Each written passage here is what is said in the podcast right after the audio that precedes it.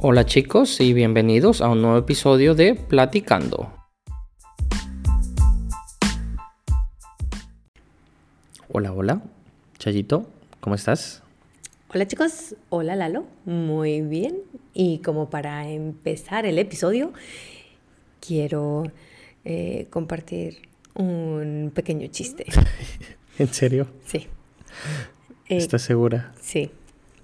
¿Qué le dijo un cactus a otro cactus en medio del desierto? Ay, Dios. No, no le dijo ay Dios.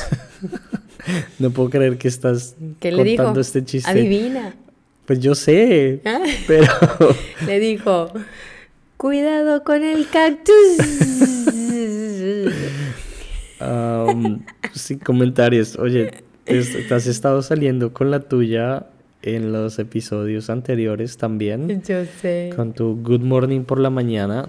No puedo creer que lo acabo de decir.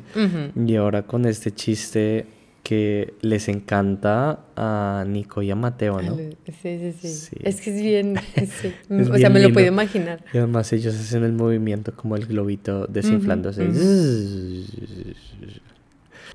Pero bueno, eh, cuéntanos de qué vamos a hablar el día de hoy, más bien. Eh, yo estoy muy emocionada por el tema de hoy. Y pues bueno, seguimos en el ring. En esta esquina, Colombia. Y en esta otra, México, sin límite de tiempo. ¿Alguien ha ido a una lucha libre? ¿Has ido tú a la lucha libre? Sí, Sí. sí, es una de mis experiencias eh, más divertidas en la Ciudad de México. Eh, no por el espe- bueno, el espectáculo que dan los luchadores es increíble, pero la, la energía que se siente en, en el escenario. Mm, me imagino, porque yo nunca he ido. Eh, En algunas cosas soy más mexicano que tú. Eh, Sí, yo sé. Y bueno, pues para lo que no lo conozcan, es, es una pelea, ¿no?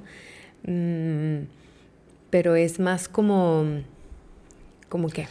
Pues es como la, Un la- show. como sí, es como son como artes acrobáticas con como con la lucha libre de Estados Unidos, ¿no? Sí, sí, sí, ándale, sí, sí, muy cierto. Pero la gente lleva máscaras, A veces capas. hay hombres, hay mujeres, hay enanos, es hay de todo. Sí, muy cierto. Y bueno, bueno, con todo esto no se refiere a que seguimos peleados ni nada. El episodio de hoy se tratará de algunos iconos que representan a nuestros países. Entonces, empezaremos por Colombia. Tan, tan, tan, tan, tan. Y vale, sí. Bueno, yo cuando, cuando a mí me preguntan como qué es algo representativo de Colombia o cuáles son los iconos, o sea, voy a decir algunas cosas que me vienen a la mente. Eh, por ejemplo, las arepas, que hablamos la semana pasada de las arepas y las tortillas. El café, Colombia súper conocidísima por el café, conocidísima por el café. Vallenato es un estilo de música, el sombrero es un ícono, la chiva es un medio de transporte, art- eh, artistas, Juanes, Botero y eh, Gabriel García Márquez. Eso es como lo primero que se me viene a mí a la mente que representa a Colombia. Obviamente hay más, pero esto es como muy específico de, de nuestro país. Y que sale como en los típicos... Lo que resalta. Sí, sí, sí, pero digamos el acordeón, el sombrero, son cosas que sale en las postales y, y hasta la música, en los CDs y esos, como que salen esos dibujitos ahí. Sí, sí, igual ahora podemos regresar y hablar de cada uno como individualmente un poquito, pero yo tengo la curiosidad eh, En de México. en México lo que a ti primero se te viene a la mente. Piñatas, Ah, ok. las piñatas, bueno, y ya hablamos de la lucha libre, eh, nopales, los chiles. No me gustan los nopales. es un cactus es que un se cactus. come. Es muy rico, no le has agarrado el cariño. Mm, amor, en 12 años no le, no le voy a agarrar el cariño a un nopal. Bueno, bueno. Ah, el tequila, a ver, a ese sí le agarraste cariño. Al mezcal. Al mezcalito, sí. Tú piensas tequila, yo Eh. pienso en mezcalito. Mariachis, Ah, sí, cómo no. Frida Kahlo. ¿Sabes yo qué pienso? Mm. En Vicente Fernández, en El En la Chavo. música ranchera. Ah, el Sí. chavo, claro. Los tacos. Eh, Sí, tacos. El Día de los Muertos. Ah, sí, también. Sí, es como que lo que se me viene a la mente, así rápido. ¿De cuál quieres como Mm. decir algo más? Como vamos a elegir unos tres, Ok, como para profundizar un poquito, Ok. porque sí hemos dicho como muchas cosas eh, y quizá nuestra audiencia no sepa realmente lo que es. Ok. Eh, entonces, eh, ¿quieres empezar? Como con... No, dale. Ah, vale, vale. Eh, bueno, yo hablé del el vallenato. El vallenato no, no es el hijo de la ballena, que realmente sí se llama eh, el hijo de una ballena, también se le dice vallenato, pero es un estilo musical que se origina en, en el Caribe y eh, tiene tres instrumentos típicos que son la caja, que es como un eh, tipo de tambor, una guacharaca, que es otro instrumento de percusión, y un acordeón, que es un instrumento de viento. Entonces tiene dos instrumentos de, de percusión y uno de viento. Y de hecho la, la versión más moderna del, del vallenato la, la popularizó Carlos Vives. Eh, Mm. hay otros, hay vallenato más tradicional y el, el vallenato que él, él popularizó o el que, o el que él creó eh, es un poquito más eh, contemporáneo y ha pegado mucho internacionalmente también. Me ¿Tú qué tienes? Oh, pensé que ibas a dar las tres juntas. Bueno, eh, chiles. O sea, piensas en México y piensas en comida picante, ¿no? Entonces, hay más de 50 tipos de chiles en México. Pero en la comida mexicana o en la cocina mexicana se usan comúnmente alrededor de 20. Y ya sabes, ¿no? Como lo dijimos en el episodio pasado, cuando está fresco se llama de un modo, cuando está seco se llama de otro. Ah, sí. Los más comunes serían como el chile ancho, el pasilla, chile de árbol, serrano, Habanero. jalapeño, habanero, Chipotle. chile morrón. Bueno, chipotle ya es cuando está seco, Ah, ok, ok. pero ¿Tú tienes un favorito? creo que no. Más bien tengo uno que no es mi favorito, que es el habanero. ¿En serio? ¿No te Sí. gusta? ¿Porque es muy picante o qué? Es, no he llegado al punto de disfrutarlo. Ah, claro. Sí, entonces, no. A mí me gustan mucho los, a los que le llaman chiles güeros, pero tatemados. Ah, cierto, Ese sí, es un sí, chile, ¿qué tipo de chile? Se, se Bueno, llama chile güero, ¿no? Sabes que no sé, tengo que, que buscarlo. No tiene un nombre. Ah, ok. Pero le dicen güeros porque es como amarillito, ¿no? Sí. Entonces en México, un güero es una persona de piel blanca, no necesariamente rubio y ojiverde, pero más bien se refiere al color de la piel, ¿verdad? Mm, No, al revés, rubio y ojiverde. Ah, ok. En Colombia les decimos un mono. Ah, sí, sí, sí. O sea, no, un chango. Que no es, que no es el animal. y empezamos con la confusión. Sí, sí, bueno, sí. seguimos. Sí. Eh, otra, otra de las, eh, de las cosas que, que me gustaría compartir con, con ustedes, entonces ya hablamos del vallenato, obviamente el café todo el mundo lo conoce, pero el sombrero vuelteado, vuelteado, con vuelteado, es una artesanía colombiana típica. Este sombrero es súper representativo de Colombia y es hecho a mano de la tribu indígena de los eh, Zenú, o no sé si es una tribu indígena, pero la comunidad Zenú, y ellos utilizan la caña flecha, que es eh, como, es una fibra.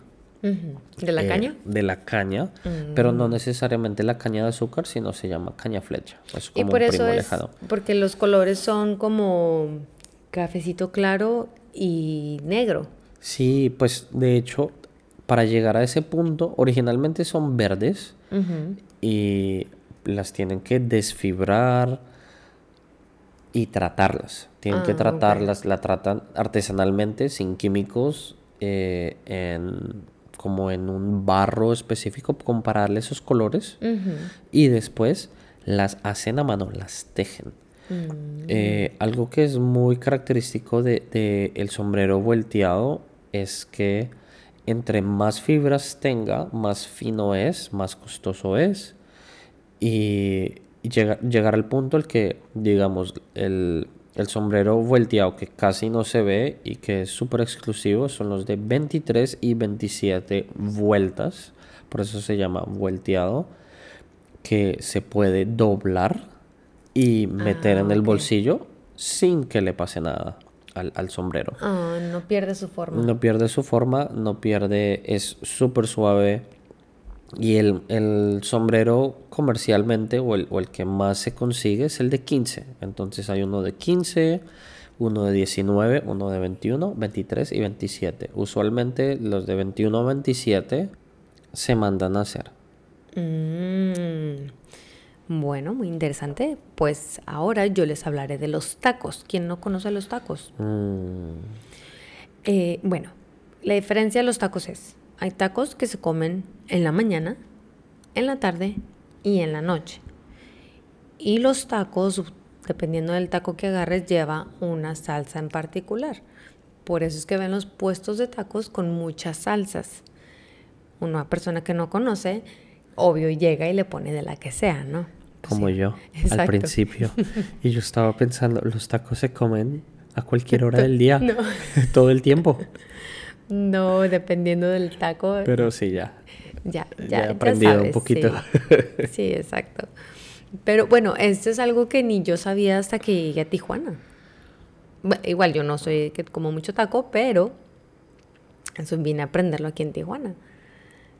Los únicos tacos que sí sé son los de, eh, ¿cómo se llama? Mm, mm, mm, que les decimos en algunas regiones de México tacos de albañil, que son más bien a vapor y esos son, sí sé que son más de desayuno o de lonche cuando estás trabajando y pasa la gente tacos al vapor, tacos del vapor. Esos son bien ricos. Usualmente hay, bueno, me imagino que hay diferentes tipos, ¿no? Pero en base de base a papa, ¿no? O con papa. No, hay diferentes tipos. Ah, ok. Mm, qué rico. Sí, los taquitos, súper importante. Bueno, por último, yo voy a, bueno, rápidamente hablar de Botero, Fernando Botero, eh, muralista, pintor y escultor, eh, que aún vive de Antioquia y es el artista que popularizó bueno, se le conoce por las personas gorditas o, las obesas, pero en sus ojos su arte, él, juega es con los volúmenes, ¿no? y su arte está mm, por todo el mundo. Y en Bogotá hay un museo en la Casa de la Moneda gratis, increíble. En Medellín hay una plaza con sus esculturas y en realidad es, es un es un artista Está por todos único. Lados. Sí, es increíble. Creo que y es súper fácil de reconocer. Sí, correcto. Esa es su firma. No los gorditos, pero juega con los volúmenes en sus ojos. Los gorditos. Sí. Ah, bueno, ya que nos pasamos a pintores, eh, Frida Kahlo. Este, ah, ¿Quién no puede pensar en México y se le viene la imagen de Frida Kahlo? Sobre todo, eh, quizá no tanto como eh, oh, la pintora Frida Kahlo, pero su propia imagen, o sea, con una sola ceja, con el cabello siempre recogido, flores en la cabeza. Su vestimenta. Su vestimenta muy tradicional. Y pues bueno, ella es una pintora y es muy conocida por sus autorretratos. Por eso todo el mundo se le viene primero la imagen de, ella, ¿no? Pero esta mujer es, es impresionante.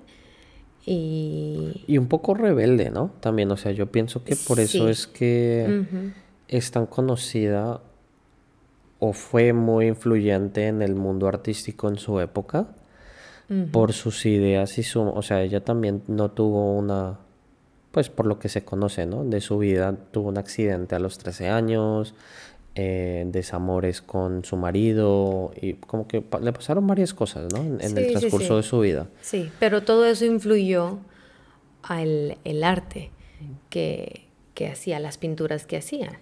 los autorretratos, o ella decía que también pintaba sus sueños, lo que se le venía en, los sueños.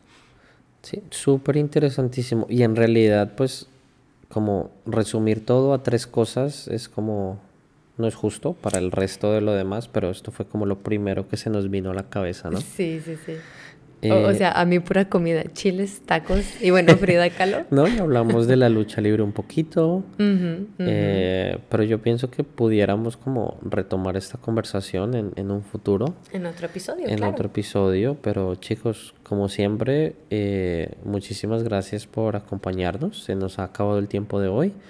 Saben que pueden encontrar toda la información en nuestro sitio web. Me refiero a transcripciones, y si quieren hacer alguna pregunta, también lo pueden hacer por ese, por ese medio. Gracias por acompañarnos y espero que les haya gustado. Eh, compártanlo. y bueno, gracias también a nuestros eh, patrocinadores y para los que quieran apoyarnos con una donación mensual, pueden hacerlo en www.anchor.fm diagonal support. Los esperamos en nuestro próximo episodio. Chaucito. Hasta la próxima.